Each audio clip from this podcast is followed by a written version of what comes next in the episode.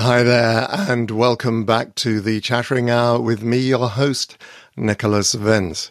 This week on the Chattering Hour, I'm delighted to be talking with our very special guest, actor, author, and producer, Stan Shaw. You may recognize Stan from films such as Rocky, Fried Green Tomatoes at the Whistle Stop Cafe, Roots, The Next Generation, and many more, including some of my favorites, Jeepers Creepers 3 and The Monster Squad. We talk about those and much, much more up next on the Chattering Hour with Stan Shaw.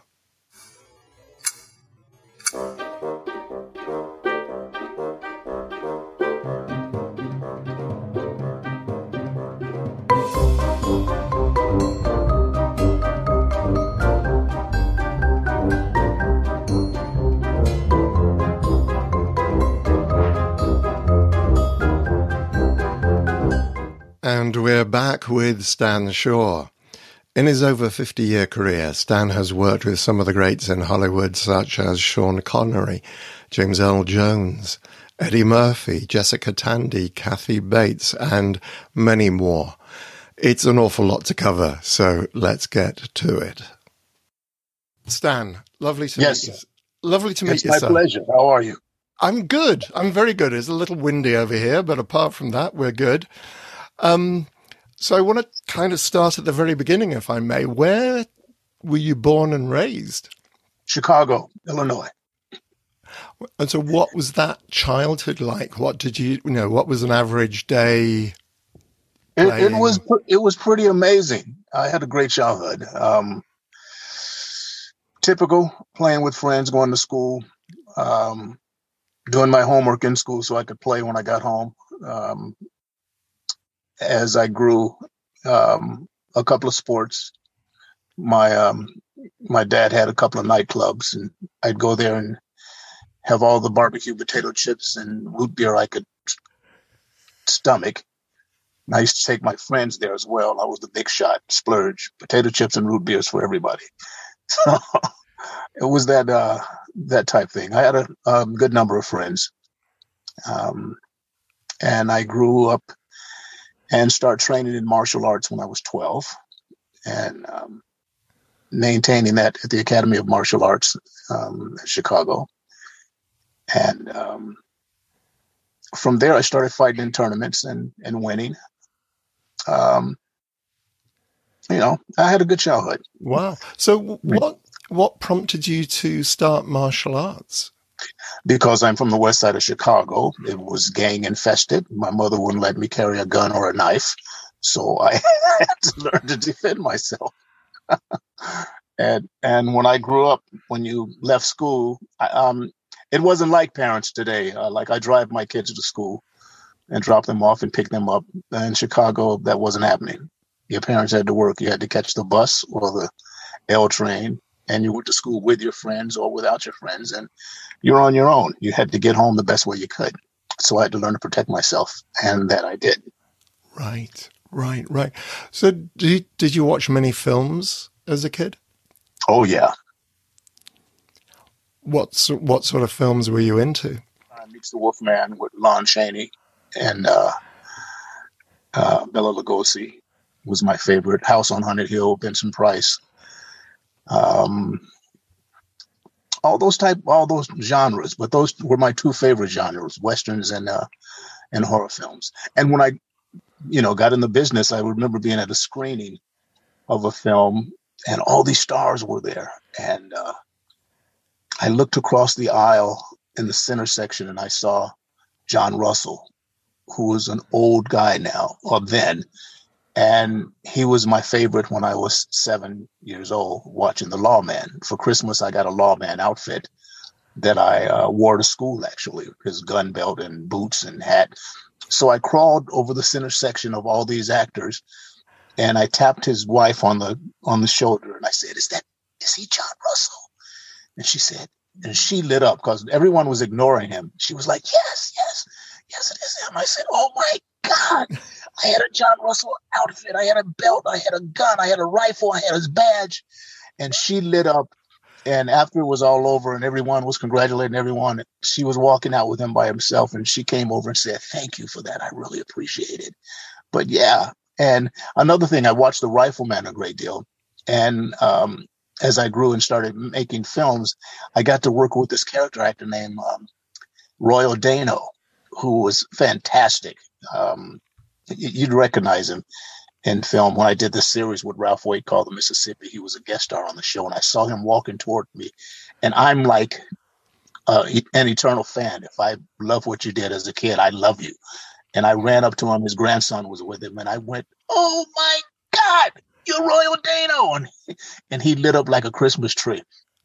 Um, but yeah, I was I was a big fan of, of films, and always knew I'd be on them or in them in some way or fashion. So how? Did, so what was your first acting job in that case? Um, I starred in the Chicago production of Hair, um, the musical, and from there I went to um, replace a cast member in, on Broadway, and um, I did that show for a couple of years at the Shubert Theater, and after that I went on and starred in the Me Nobody Knows on Broadway at the Helen Hayes Theater, and um, went on the road with that. And my last Broadway performance was a show called Via Galactica, um, directed by Sir Peter Hall, and uh, and um, after that closed, I picked up my things, my bags, and traveled and moved to Hollywood, and eventually, and I um, not eventually, but I began to star for a year. They wouldn't hire me because the, the hiring practices were different when I started. Uh, back then, you had to have film on you before you could be seen.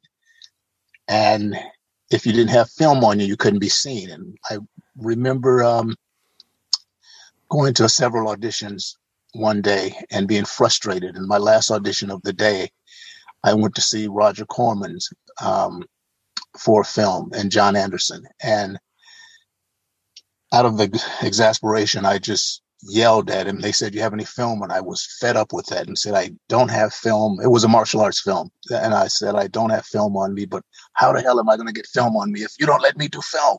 And I did a, a kata, which is a fighting form for him. And I turned to walk away and he stopped me at the door and said, Can you be ready to leave and for uh, Hong Kong and the Philippines for 11 weeks and three days? And I angrily said yes. And uh, it, that's how it started. I did a film over there with Cirio Santiago. Well, and had you trained as an, you said you started in hair, but did you train anywhere to in acting? No, no. My training was in theater. I'm um ah training. It's it's kind of like singing to me. You have it or you don't. I I I don't believe in practicing what someone else teaches you their method mm. of acting, and they didn't make it as an actor.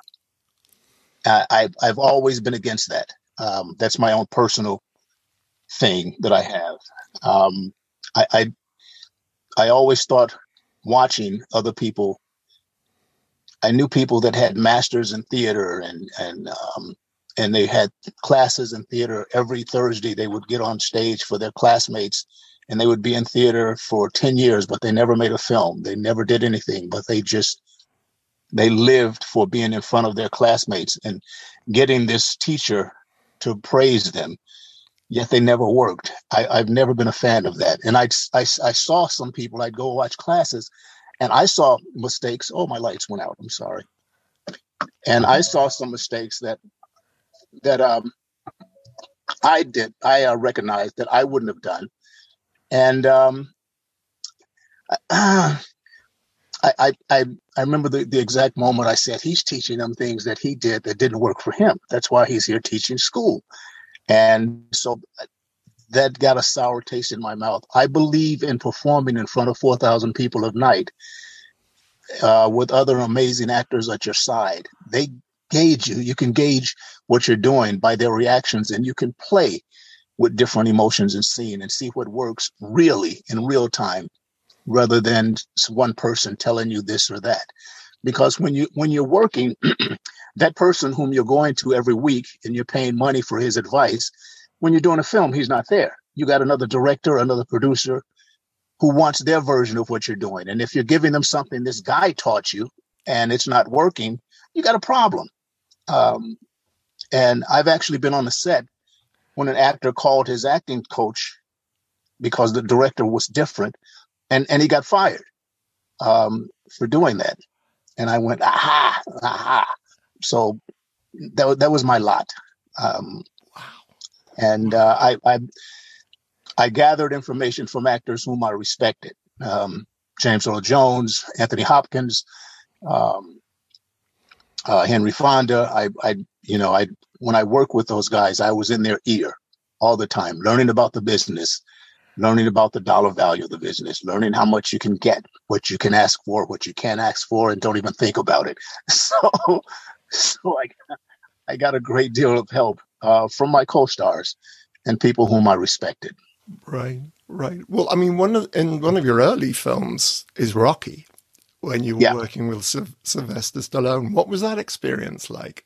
That was amazing. I actually, um, I remember that vividly. We had the screening of Rocky, uh, the first screening after we finished it, and um, before the film ended, he got up and went to the washroom, and I went with him. It was this.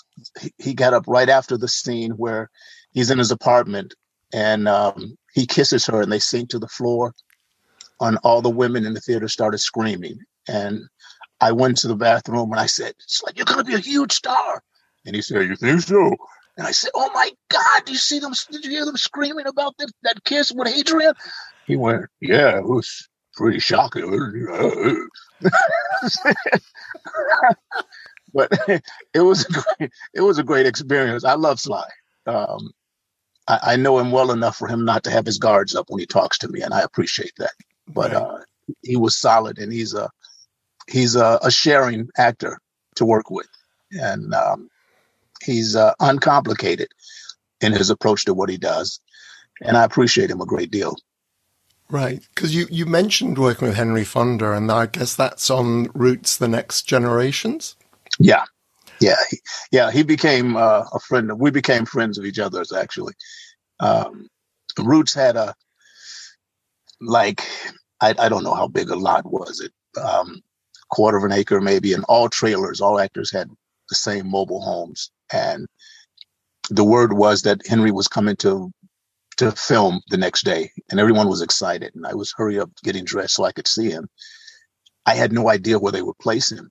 And as I'm walking out of my trailer, putting on my suit and tightening up, I see this shadow come out of the trailer right next to mine. And I looked over and it was Henry.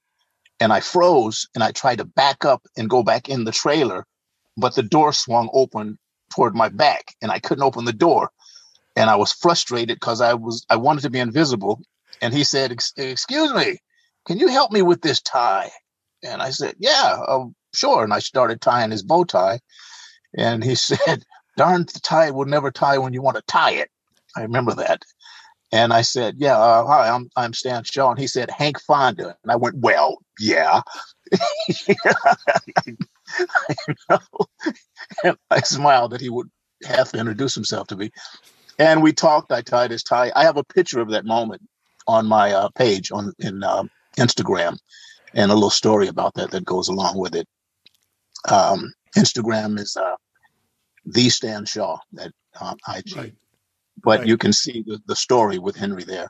And I remember when the uh, um, AD came up and said, Mr. Fonda, after we were talking for a while, uh, your car is ready to take you to set. And he said, Stan, you want to come? I said, no, I'm just going to walk over. And he said, I'm going to walk over with Stan. And uh, he walked to the set with me and we got there and he had the, um, the prop guy put my chair next to his. And I, I sat next to him before he got ready to film. And when they called him to film, the director came over to me and said, You can't sit here. You can't sit next to him. And I said, What's going on? He said, He has a, um, a pacemaker, and we don't want the radio mic may interfere with him. And so they moved me all the way across from him. And when he finished his scene, he came back to his chair and he was doing this, looking for me. And uh, he spotted me over there and he waved to me like this. And I came over to him. He said, What are you doing clear over there? And I said, Well, they said I can't sit next to you. Because of your pacemaker. And he said these words, old balderdash. And he told the, he told the, uh, the uh, prop guy, bring his chair over here and sit him down. And, and the director looked at me and I said, I, you know, and uh, so I sat next to him and, and we talked all, all the, all the time. And I remember doing a, doing a film in, uh, um, Fort Worth, Texas, called Tough Enough with Dennis Quaid, and um, we are at Cowtown and um, at the Cowtown Palace.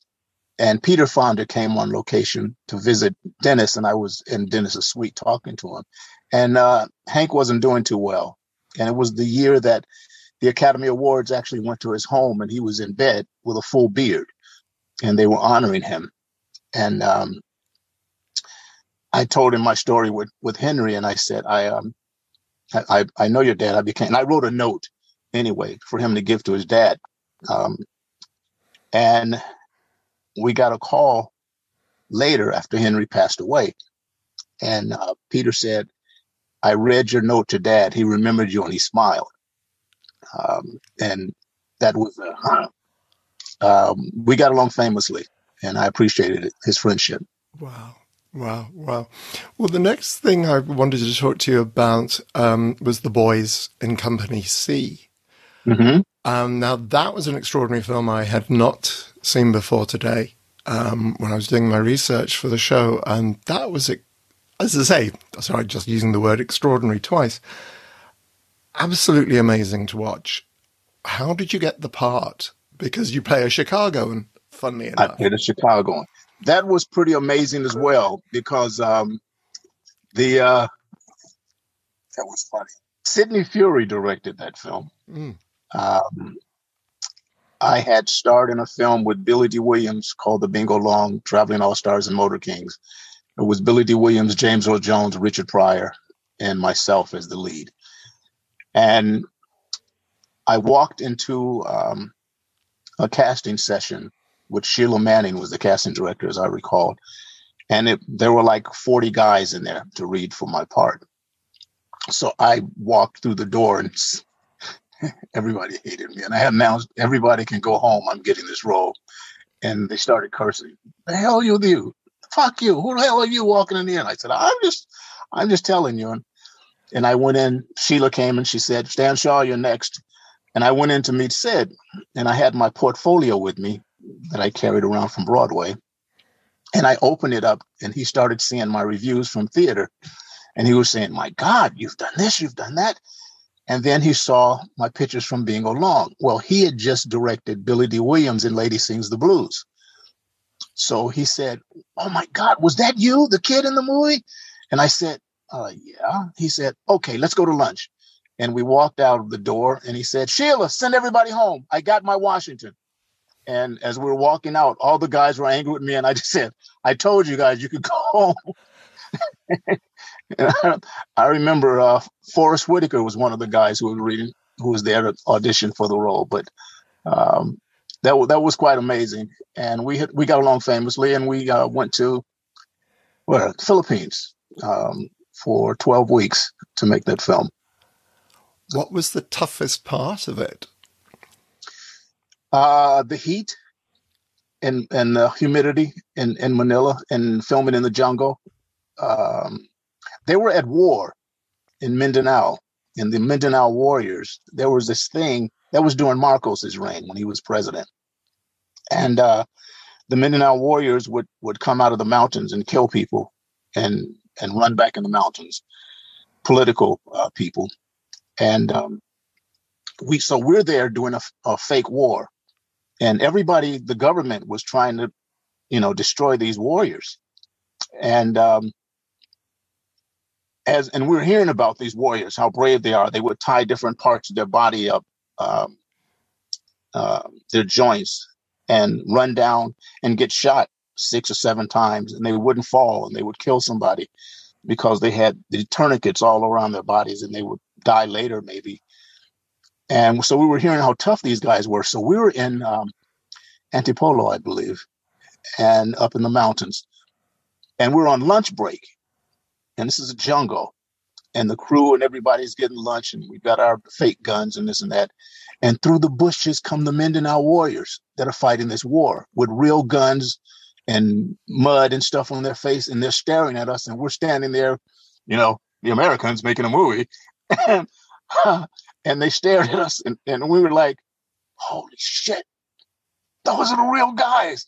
And they were really terrific. They walked up and had lunch with us, um, ate with us, talked with us, the people who could speak English, and were fascinated by how we were doing, what we were doing in the whole film thing.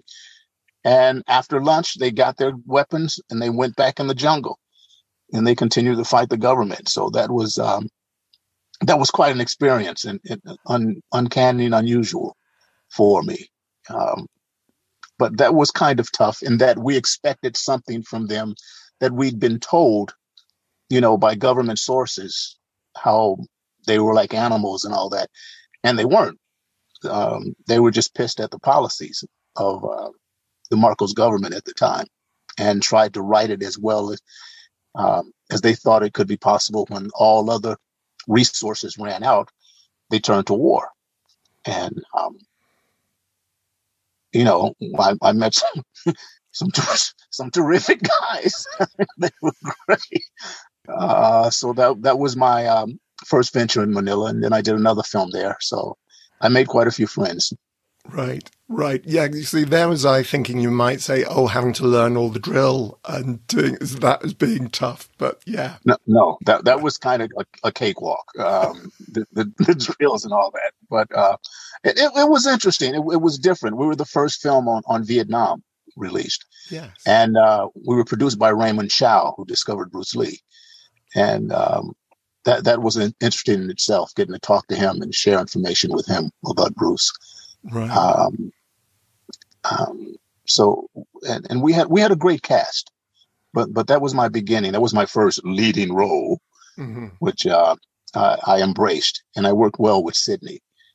Um, his enthusiasm was was phenomenal and you didn't i didn't work with a guy like ever like sid who he would get a scene from us and he wouldn't hold back. He would go cut. Yes. Yes.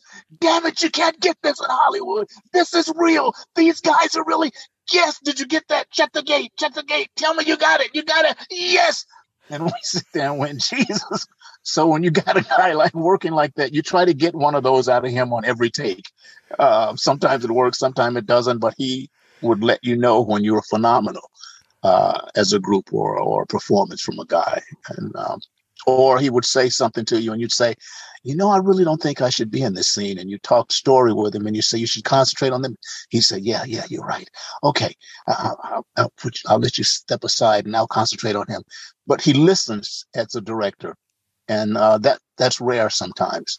Um, yeah, I was going to say that's interesting. What do you look for in your directors? It, it sounds to me as you've just described.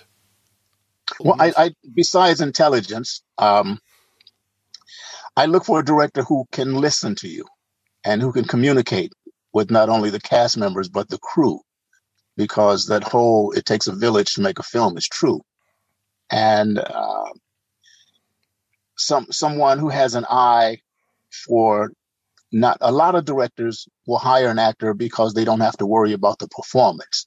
They can just concentrate on putting the film together and connecting the dots. Um, I, I, like a director who's involved. Um, a, a, director who can, um, I know Brian De Palma is another guy whom I love working with, and uh, he, he, has an, an actor's eye, so, sort of like Sid.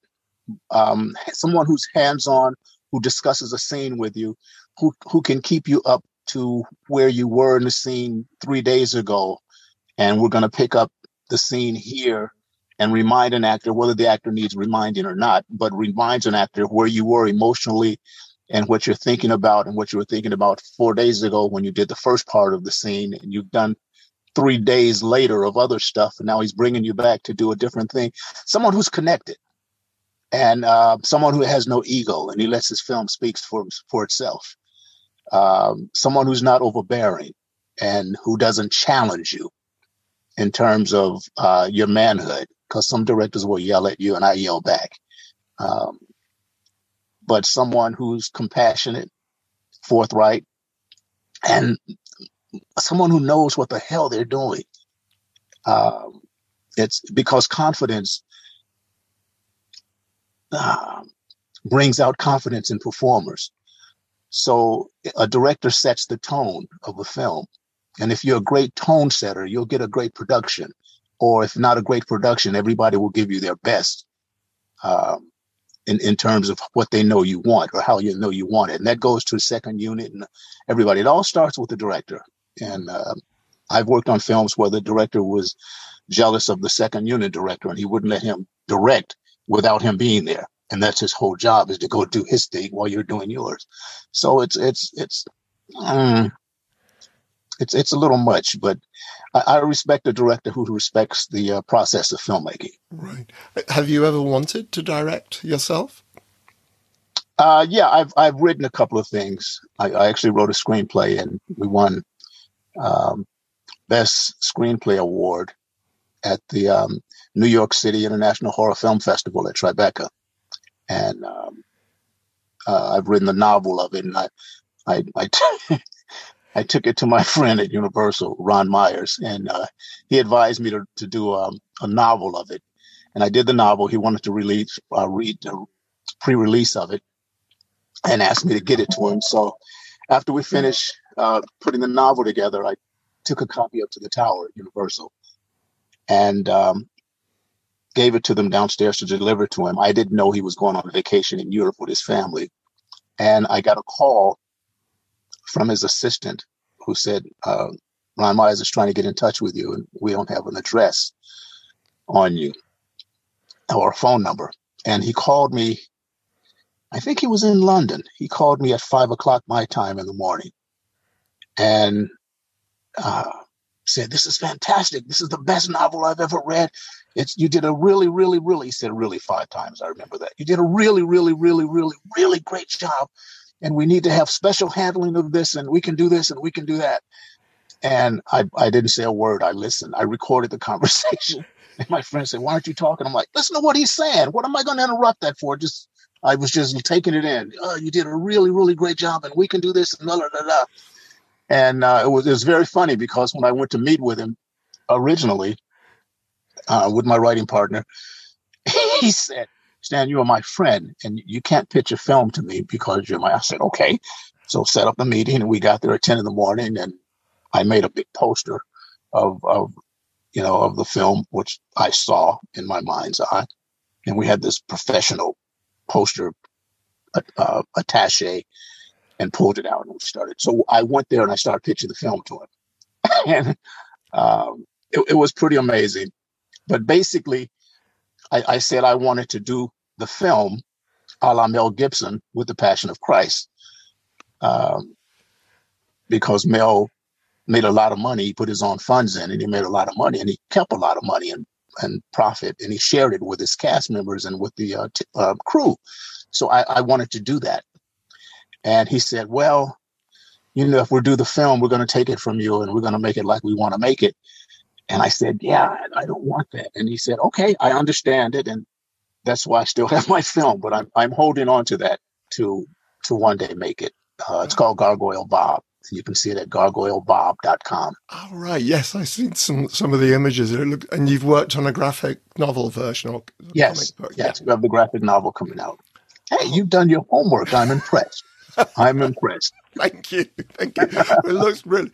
I used to write comics years and years ago, so I, yeah, I'm wow. interested in the art form. So uh, yeah, yeah, cool. All right, that's fascinating. So I look forward to hearing more about that, and we'll yeah. we'll post links and so on. I wanted to take you back to another film uh, you did in the 1970s, and that was The Great Santini with mm. Robert Robert Duvall. Robert Duvall. What was that experience like? That was amazing. Uh, I had just finished Roots, starring Roots, and uh, we got a call. My agent got a call and called me and said, Louis John Carlino wants to meet you. He, he's written this film called The Great Santini, and he sent she sent me the script, messengered it over to me. Then that was before uh, sending it to your cell phone. So the messenger came and brought me the actual screenplay, and I read it. And I was to go and meet him at the Formosa Studios, and uh, it was pouring down raining that day. And as I was driving out, I didn't know that was him, but he was driving out as I was driving into the gate. And I looked and saw him. He saw me, but I didn't know who he was. And it was pouring raining. I pulled in, and um, uh, I ran up to his room. I was maybe ten minutes late, and uh, his wife was there as his assistant. And I said, "I'm Stan Shaw. I'm here to see Louis John Carlino." And they called him Luigi. And she said, "Oh, I'm sorry, you just missed him." I said, "Ah." And just as I was leaving, he ran back in the door, and he said, "I'm Louis John Carlino." And I said, "Oh my God, you're an amazing writer." And he said, "You're an amazing actor, and I want to work with you." And I said, "I want to work with you." And we shook hands, and that was the deal. Um, so it started out brilliantly, and we filmed in Beaufort, South Carolina, um, during a hot, hot summer, and it was fantastic. It was just an amazing adventure. Uh, Bobby Duvall is a brilliant actor and a brilliant castmate as well. But Carlino was a fascinating director. I, I loved his, his his eye, and I had the scene where I died in the well, I was dying in the on the steps of the uh, the bus with all the dogs after being shot and I said I wanted to direct the action in the cut. When I got ready to do it, and he said, what, what do you want me to do? And I said, watch my finger.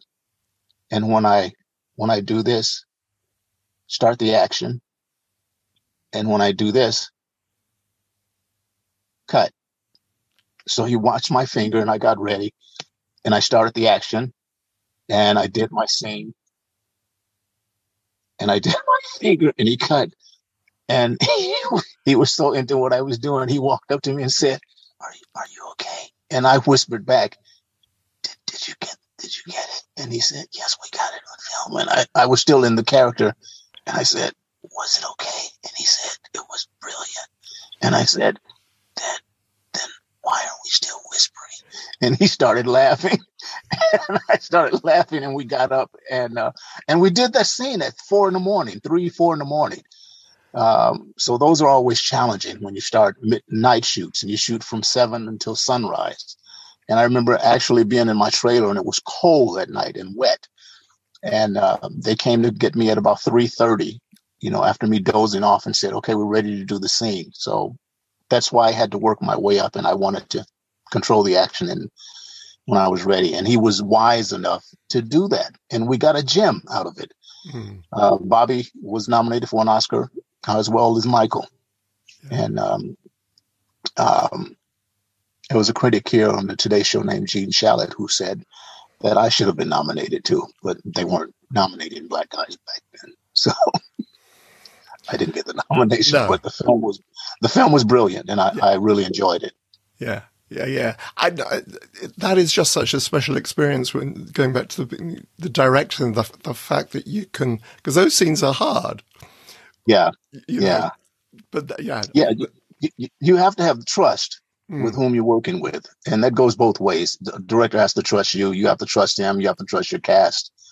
Um, because, um, like I said, it takes a village and, and no one person can, can just do it all.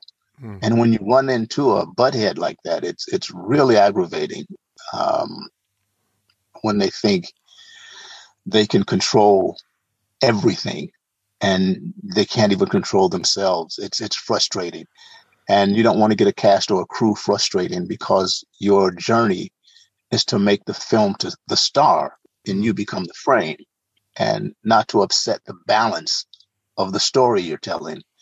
And I'm a firm believer in once the trough is filled, we can all drink. And if the trough has holes in it, we'll all die of thirst. And I I I, I work that way. Mm. And so when I'm a part of a production, I'm a part of a production. It's not about whom you are. I I think once your deal is made, that selfish part is over. Now you have to go and be a part of a company that makes something that an audience can come and watch put their hat aside and say, "Show me," and you show them. That's the joy of making a film. Wow, wow, that's beautifully described. I want to bring you on to a, a, another film, and that we were talking about monsters earlier on, Monster Squad. Yeah. How did you get involved in that? That was uh, an amazing journey as well. Um, that was an amazing journey as well. I I was going to drive to San Francisco from LA. And at the last moment, I had my car packed with, with things. The last moment, they said, Will you stop by and see uh, Fred Dekker? Uh, they want to meet you for Monster Squad. So it was a hot day here, but I had a big coat. And um, and I wore my coat in with the fur thing because it was going to be cold. And um, they said, where, where, are you going with the car? I said, Well, I'm, I'm going to, to Frisco. And he said, But we're going to do this film. And I said, Well, I'm here to meet you. And if you do the film, you just call me and I'll turn around and come back. But I'm not just going to stay here and wait for you to tell me no. And um, so I, we talked and had a couple of laughs. And I turned and said, It was nice meeting you guys. Um, have a good shoot. And I got on my way to San Francisco. And just as I'm driving out, out of LA, my phone rings. And I see, you need to come back for the for the Monster Squad. And I went, those guys did this on purpose. They waited until I drove out of LA. and they called me to come back. Um, but it was the Monster Squad was amazing. Liam Neeson had a part in it uh, originally. We had a, a, terrific cast, and the kids were amazing. Um, I, I loved the form of of the film, and it was weird because I remember being at the screening, and you thought it was going to be ah this camp thing, and a couple of us were kind of sitting in our seats like, okay, let's watch it. And the more it played, you, the more you sat up a little taller, and you, well, this is kind of good. This is, and by the end of the film, we were like, this is great, you know. and we we really didn't feel that when we were filming it, but they put it together um, marvelously, and um, it, it's become this classic.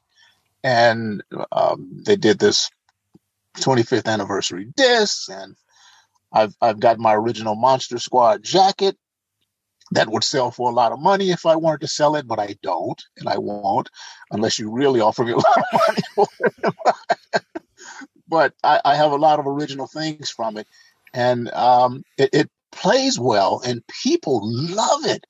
And I have people, you know, grown people with children that say, "Well, when I was a kid, we used to sneak and see the Monster Squad, and and um, uh, and Wolfman's got nards, and uh, uh, that whole thing, and and everyone was angry that I I died, and they blew me up in the car. Everyone, everyone, they should have. I can't believe it. I went, well, I you should have been around when I was doing it. I could have used your support then. but but it, it was a great shoot. It was a great shoot, and all the characters were were definitely played by amazing actors. Even the kids were amazing actors. Um, the, the, little girl Ashley was brilliant. Um, who who was talking about the old German scary guy um, in the vortex when she was speaking the different languages. And, um, she was brilliant. She was our Shirley Temple at the time. So I, I, I have fond memories of that. Right. And, um, yeah. Yeah. Yeah. It's a, it's a wonderful film. It, it's, it really is good fun. Another film I was going to ask you about is Harlem Nights, working with Eddie Murphy and Richard Pryor. And I think you said you'd already worked with Richard Pryor. Prior yeah, I worked. I, I worked with Richard on Bingo Long, uh, and we became became friends. Um, and uh, ooh, I remember being at a at a boxing match in Vegas, and uh, Murphy was sitting in the back of me, and um, I hadn't met him. Well, yeah, I met him when he first came out to Hollywood from Saturday Night Live at the uh, Improv. It was a comedy place, I drove my car up, parked on the side, and jumped out to run inside to see if my friend would be there. I didn't know Eddie, and Eddie followed me out. He said, Hey, hey, hey, excuse me, I'm Eddie Murphy. what weren't you in Company C, Boys in Company C? And I said, yeah, yeah, nice to meet you. And later when I said, do you remember, do you remember chasing me and saying, hey, hey, I'm Eddie Murphy. And did you do Company C? He said, he exaggerated. He said, yeah, yeah. And you said, yeah, yeah, get the fuck out of here. Yeah, right. I didn't say that. He said, he said. I said, I did not. I talked to you. I remember. So uh, I got a call from uh, from Paramount and he wanted to meet me for the part of the, the fighter. And uh, uh, we talked, and I, I, I liked the role. And, you know, Redd Foxx and, and Richard Pryor, uh, forget about it. But um, I, I came up with the uh, stuttering and the speech impediment. I gave him a lisp with his stutter, and that had never been done before. And I remember uh, every time I, I'd shoot my scene where I'm in the restaurant talking to them at the table, Redd Foxx would be beside the camera and start, you know, and they say action, and I'm starting my scene, and you'd hear, and I'd say, cut, cut, come on, come on, Red, stop. And he said, why, why, why, why, why me? Why, why are you messing with me? What about everybody else? Everybody's laughing. Why are you picking on me? And I said, Red, I'm trying to make a, a film here. Get stop. And I couldn't, I had to make them throw him off the set because he kept laughing. And um, um, the uh, camaraderie with the, with the guys and with Della Reese was actually off the charts.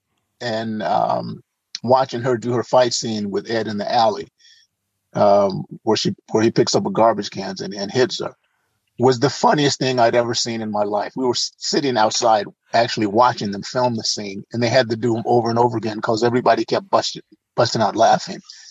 Um, but the, um, the, the film turned out um, pretty pretty decent. Uh, uh, but the laughs were, were amazing. I remember walking past Redd Foxx's uh, trailer, and it was hot. He was in his boxer shorts. He had the screen door closed and his his door trailer door open, and he was cutting up fruit.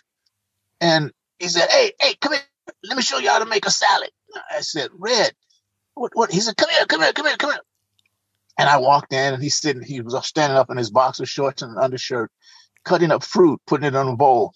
And I said, Red, Red, I don't want to stand here and watch you and your drawers make fruit. And he said, Don't concentrate on the drawers, concentrate on the fruit, on the fruit, not the drawers. he was just he was just hilarious, and I love him. And I, I had met him earlier when I did this uh, the show with uh, Ralph Wade in New Orleans, and he was doing a, a stand up, and he invited us there. But it, it, was it was a glorious time of, of filmmaking, um, and I was indeed fortunate to be a part of the cast. Yeah, yeah, and because there's another uh, great film that you're involved in, and that's uh, Fried Green Tomatoes or fried yeah. tomatoes at the Whistle Stop Cafe is how I always yes. remember it because that's what it had on the poster in the UK. That's an amazing title. Yeah. How did how did that come about, and what was the experience like? That was pretty amazing.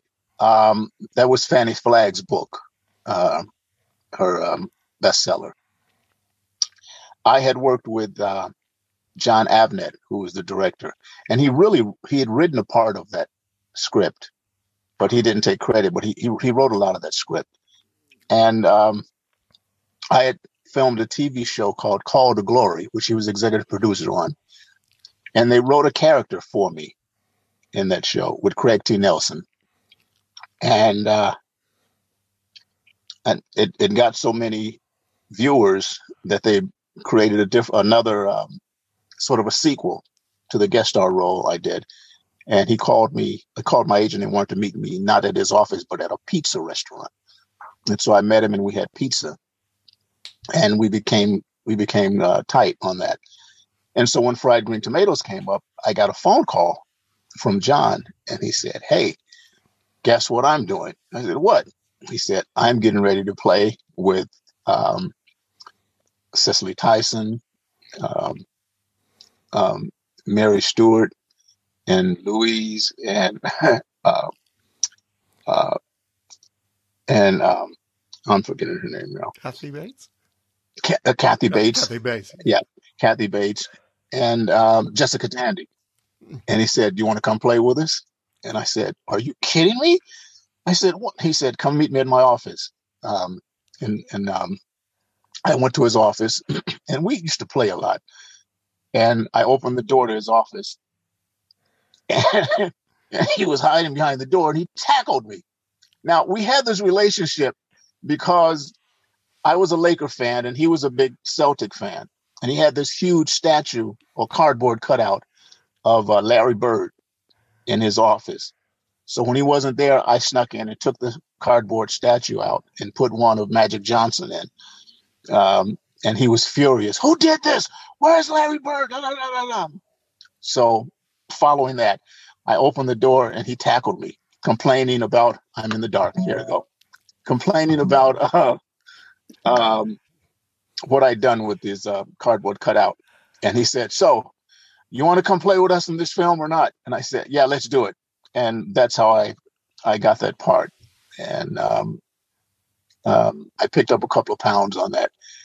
And we had a great time. It, it's rare that I didn't have a good time making a film or that I had conflict with the director, although I've had a couple of those. But it's it's been very rare in my career that that's happened. Um, and and I'm thankful for that. Right, right. Because there was there was another horror film that I wanted to chat with you about, um, and that is Jeepers Creepers three. Yeah, yeah. Uh, that was that was well, Jeepers Creepers. The original was like my favorite horror film. I remember sitting in there watching it and I enjoyed it so much. I started saying, why can I never be in a film like that? Said, why does everybody gets to be in a film like that? And I can't be in a film like that. And I called my agent screaming. I said, why don't I, I want to be in a horror film? Why wasn't I? And they, and they were shocked. And um, so I saw the second one and the same thing. And I, um, I got a call from my agent and it was on a, about another film and they said, "Well, we have an interest in you for this film." And they started talking to me about the film. We are talking money, and it was decent. And they said, "Oh yeah," and a little film called, and they want to meet you, but it's just a small film, and it's Jeepers Creepers three. And I said, "What? What? What did you just say?" And I said, "What do you mean Jeepers Creepers 3? And she said, "Jeepers Creepers 3. And I said, Jeepers Creepers, Jeepers Creepers 3? And she said, What do you mean? And I said, Who's doing this, Jeepers Creepers 3? And she said, I don't know. And I said, Well, go see. Go go look and see if that's the same person that did the original Jeepers Creeper.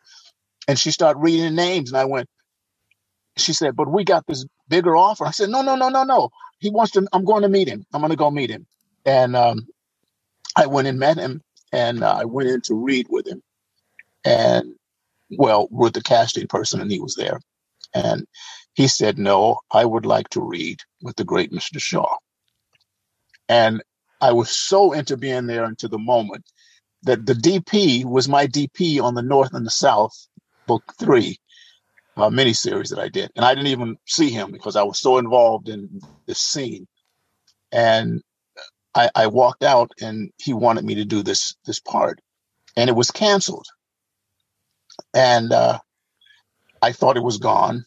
And six months later, it came back up, and my agent called and said, "I said I thought that was finished," and she said, "No, they're doing it and and um, in the city in the south." And I said, "Okay, let's let's go." She said, "But the money?" I said, "I don't care about the money. I want to do this film." I want, and I and I flew down and I I met everyone and and we did the film and I had a great time on it. But um, they didn't have all the resources to um, make it as they wanted to make it. Um, so we we did what we did, and it was released, and you know it did well for the few days it was out, um, and subsequently the the television premiere and the um, video disc and all that sold well. But uh, I had a great time on that film, hmm. um, and because when I got there, the first day I I saw was uh, the creeper flying and I'd always wanted to see how they do stuff like that. And he was on this giant crane swinging with his axe. And I'm taking pictures with my camera going, this is great. and and and the director says, "Well, you're going to fight him." I said, "I get to fight him." He says, "Yeah," and he said, "All those other parts I had in the film, I canceled them, and I gave you a bigger part. You're actually the lead in the film." And I said, "Are you kidding me?" And I had just found that out when I arrived on set. It wasn't the same as when I read the script that they sent me. I was just one of a few guys, but he condensed all those roles into my role. And I was like, oh, this is great. I get to fight this guy. And he made this huge gun that weighs 300 pounds and he drove it in on this truck. And I said, what is, he said, this is your gun. I was like, are you kidding me? I was like a kid. I was like a kid because I love horror. I love horror. Horror fans are the best fans on the planet. They just, they just are.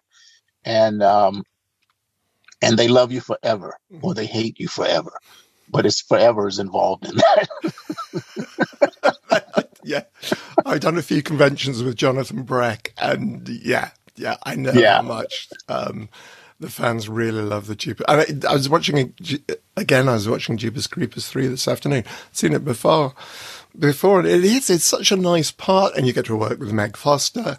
Um, yeah, yeah, yeah, yeah. Meg was great. yeah, Meg was great. yeah. Very scary. Amazing. It's I love about Meg is she's just those piercing, piercing eyes. Those eyes when she's looking through her hair. Oh Yeah. my God. Yeah, wonderful, wonderful woman. I love Meg. Yeah. Now we're drawing to the end um, of this, and the way I end this show is with a section called "The Luggage in the Crypt," Mhm. where I ask my guests basically thinking about, you know, I'm going to give you the biggest pyramid ever Okay. for your, your final journey. What film would you take with you into your pyramid? Oh, I can only take one. hmm Oh, that's so hard because I like Western and I like horror. Um, I'll give you two. Go on, I'll give you two. okay.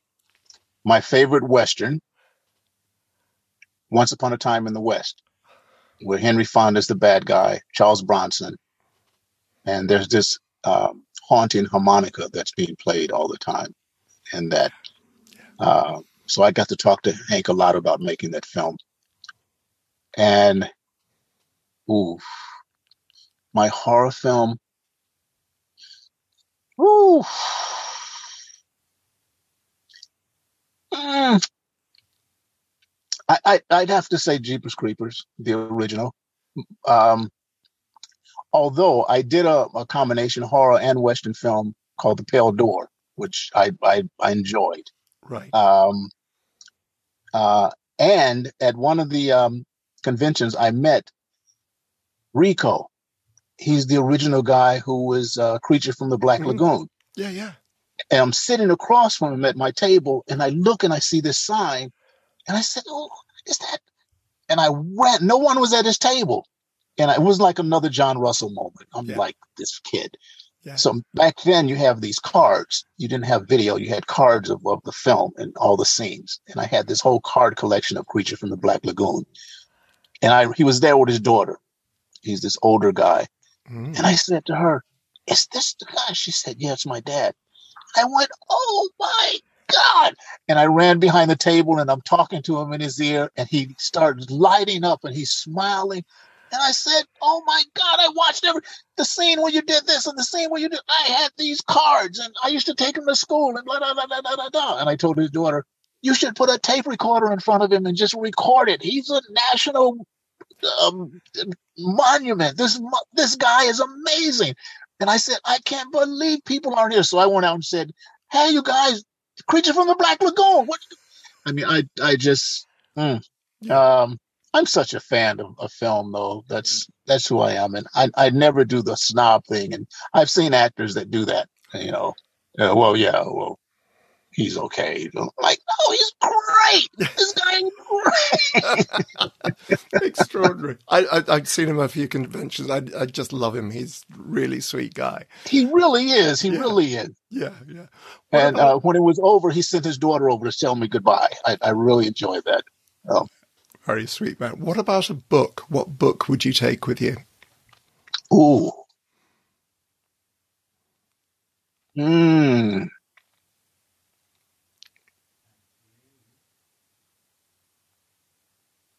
As a man thinketh. As a man thinketh. Thinking. Yeah. I don't yeah. know this. It's it's it's uh uh by Neville. It's it gives you it gives your soul something to hold on to in terms of what you're made of and how you can make things happen in your life by your thoughts and by your spirit joining your thoughts and bringing things to fruition, bringing things to crystal clarity in you. Uh, it sort of wipes away like this dark spot. It sort of it sort of wipes away fog in what's happening in your life.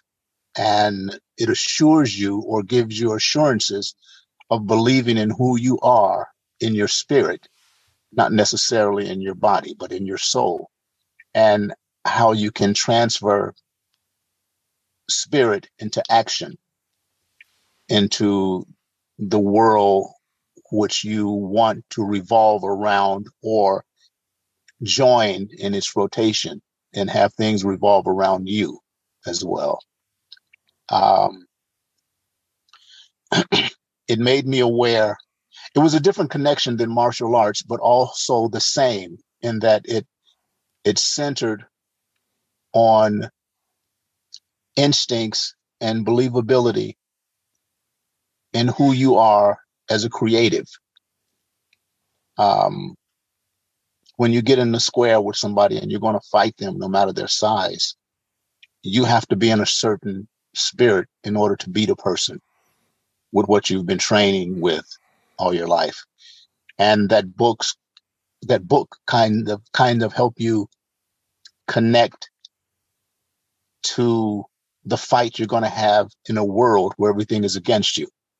And it kind of teaches you not to be against yourself but um, to bring your spirit into the winner circle with your flesh and learn to shift gears when need be, slow down when need be, and to cruise when need be.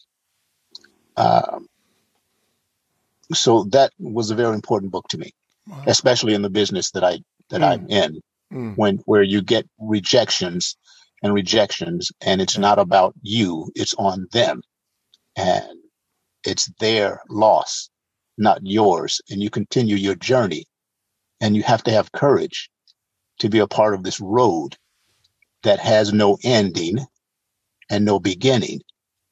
James Earl Jones once told me, who's my mentor, the business does not invite you in and it does not cry for you when you go out.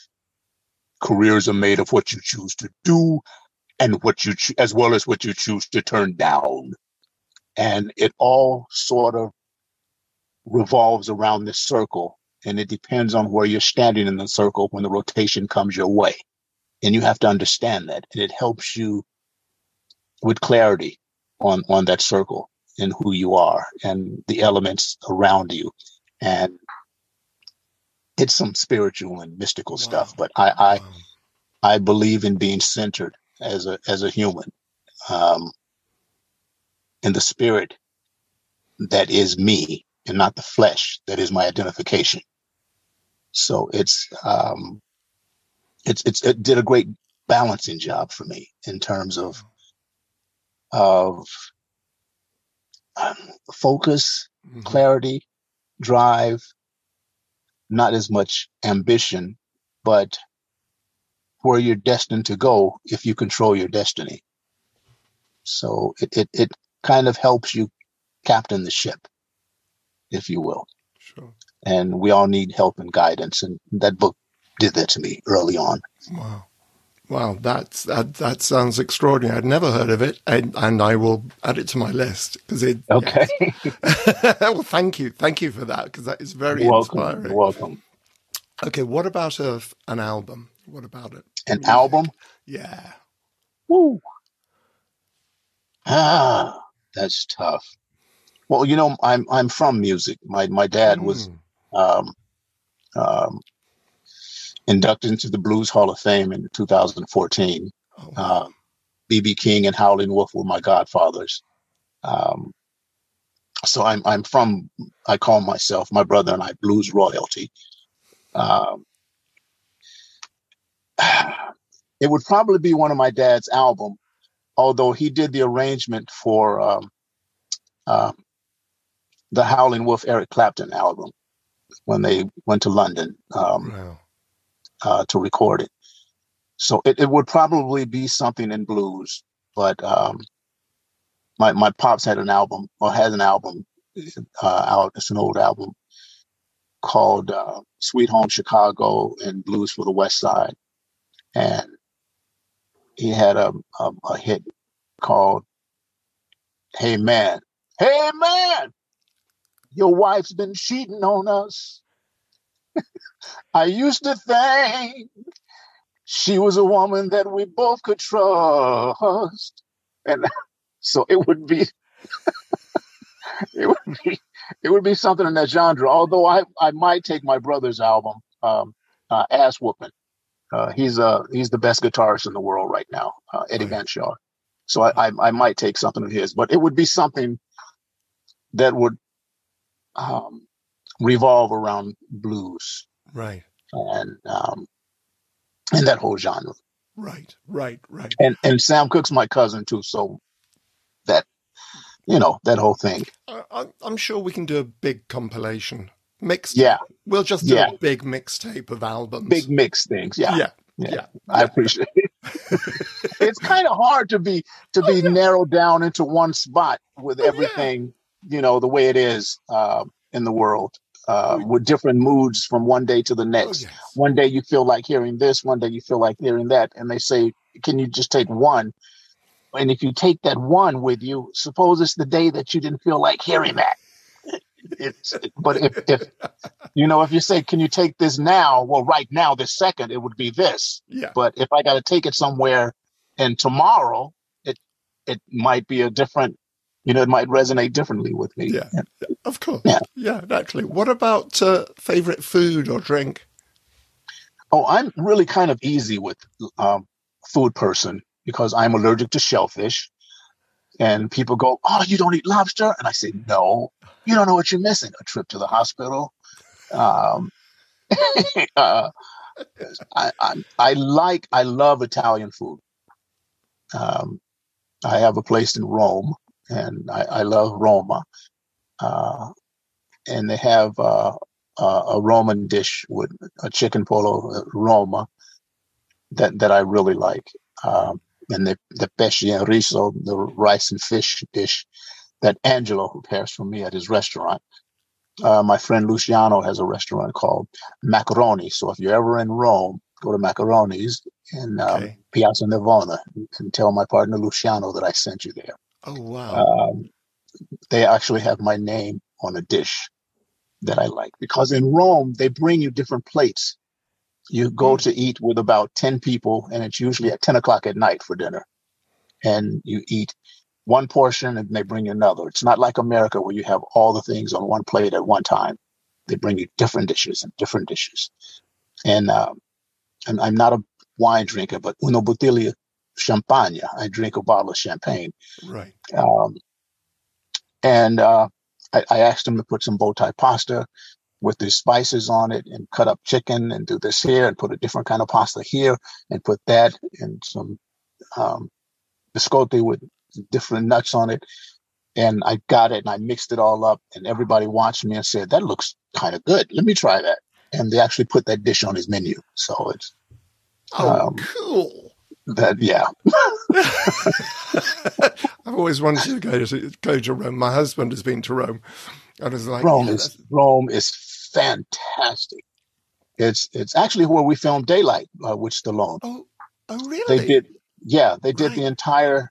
Uh, we never filmed it in New York. They did the entire tunnel. They built it at Cinecittà, Ah, and um, the whole tunnel and the water and explosion was in Cinecittà.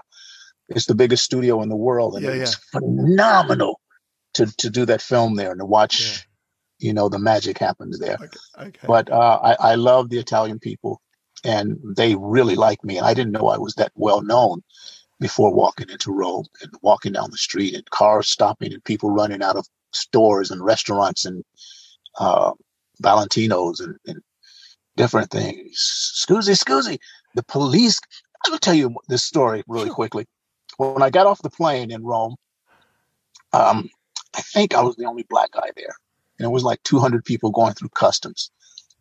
And I'm standing in the custom line. That was before the attack on America at, uh, you know, September 11th. Hmm. And so, but Rome, they had, um, I think, four policemen with MP5 machine guns, and they each had German shepherds. And they were all gathered like right across from me, staring at me. Now you got all these white people in line, but they're staring at me. So, uh, and I'm in the dark again. So, so, uh, I got frustrated with them. They more and more started coming over and they were whispering, staring at me. And I said, uh, I, don't have drugs. You know, I, I don't have drugs. And they started walking towards me slowly. And in my mind, I went, what the fuck did I say that for? I went, uh, and they said, scusi. And I said, oh, I thought you were looking at me because you thought I'm carrying drugs. I don't have drugs. And I, and then one of the guys said, scusi, el grande americano actore, see? And I went, uh, see? And he went, Mamma mia! And they pulled me out of the line, took me into this annex where the police captain was, and he had his head down, writing something. He said, he said, Catano, el grande americano actore, uh, Shaw. And, and, he says, to lavore uh, con Stallone, Cinecittà. And he said, con Stallone. And he looked up at me and he went, Mamma mia, Stan Shaw. They call me Stano. Yeah, Stano. And- And I'm shocked that these people know me. But I'm happy that it's not because of drugs. So I'm like elated. Like, I don't do drugs. I don't have drugs. I'm not going to jail. They like me. And he said, get Senor Shaw's luggage and take him out to his and meet his car. And they got my luggage and they put me in the car. And as we're driving away, I look through the window and these four cops with machine guns and German shepherds are doing this. Ciao, ciao. And I'm going, oh, I'm to love Rome. That's my first time in Rome. I love this place. And my friend, Francesco Palazzi, um, I went to dinner with him at a restaurant. And again, the police came, it was packed on this cobblestone street in Piazza Navona. And this police officer came by, looked at me, and did this. And I looked at Francesco and I said, What, would I do? He said, I, I will go check. And he went to talk to the police, and I'm like freaking out. And uh, he comes back and he says, I never see this in, the, in, in my life. I don't know. This, this, this, doesn't happen. I said, what, what's wrong? What's wrong? Ah, he come up to me uh, and he uh, he wants to know if uh, if Mr. Shaw is okay. And I said, what? He wants to know if you're okay. And I said, why? He's just sitting there. He's going to stay there to make sure that you're okay. I said, oh, I love this place. I want to live here. So I have an apartment there in Rome. Wow. I'm not surprised. Piazza de Barberini. Yeah, yeah. but uh, I, I really enjoy the people there. They're terrific people. Yeah, yeah. I lo- love the Italians. We uh, before pandemic and so on went to Venice. I love Venice. It's just Yeah, yeah, extraordinary. yeah. They're just these eleganti. They're just elegant, elegant people. I really love them. Yeah, yeah, yeah. Stan, this has been extraordinary, um, fascinating, very inspiring, and, and just so enjoyable. Thank you very much indeed, sir. Thank you for having me. I appreciate you, and um, um, thank you for sharing your time with me. I appreciate it. That's My best to everyone across the pond. Thank you. Thank you very much indeed. My thanks again to Stan Shaw. I really loved those stories, particularly the one of the meeting with Henry Fonda.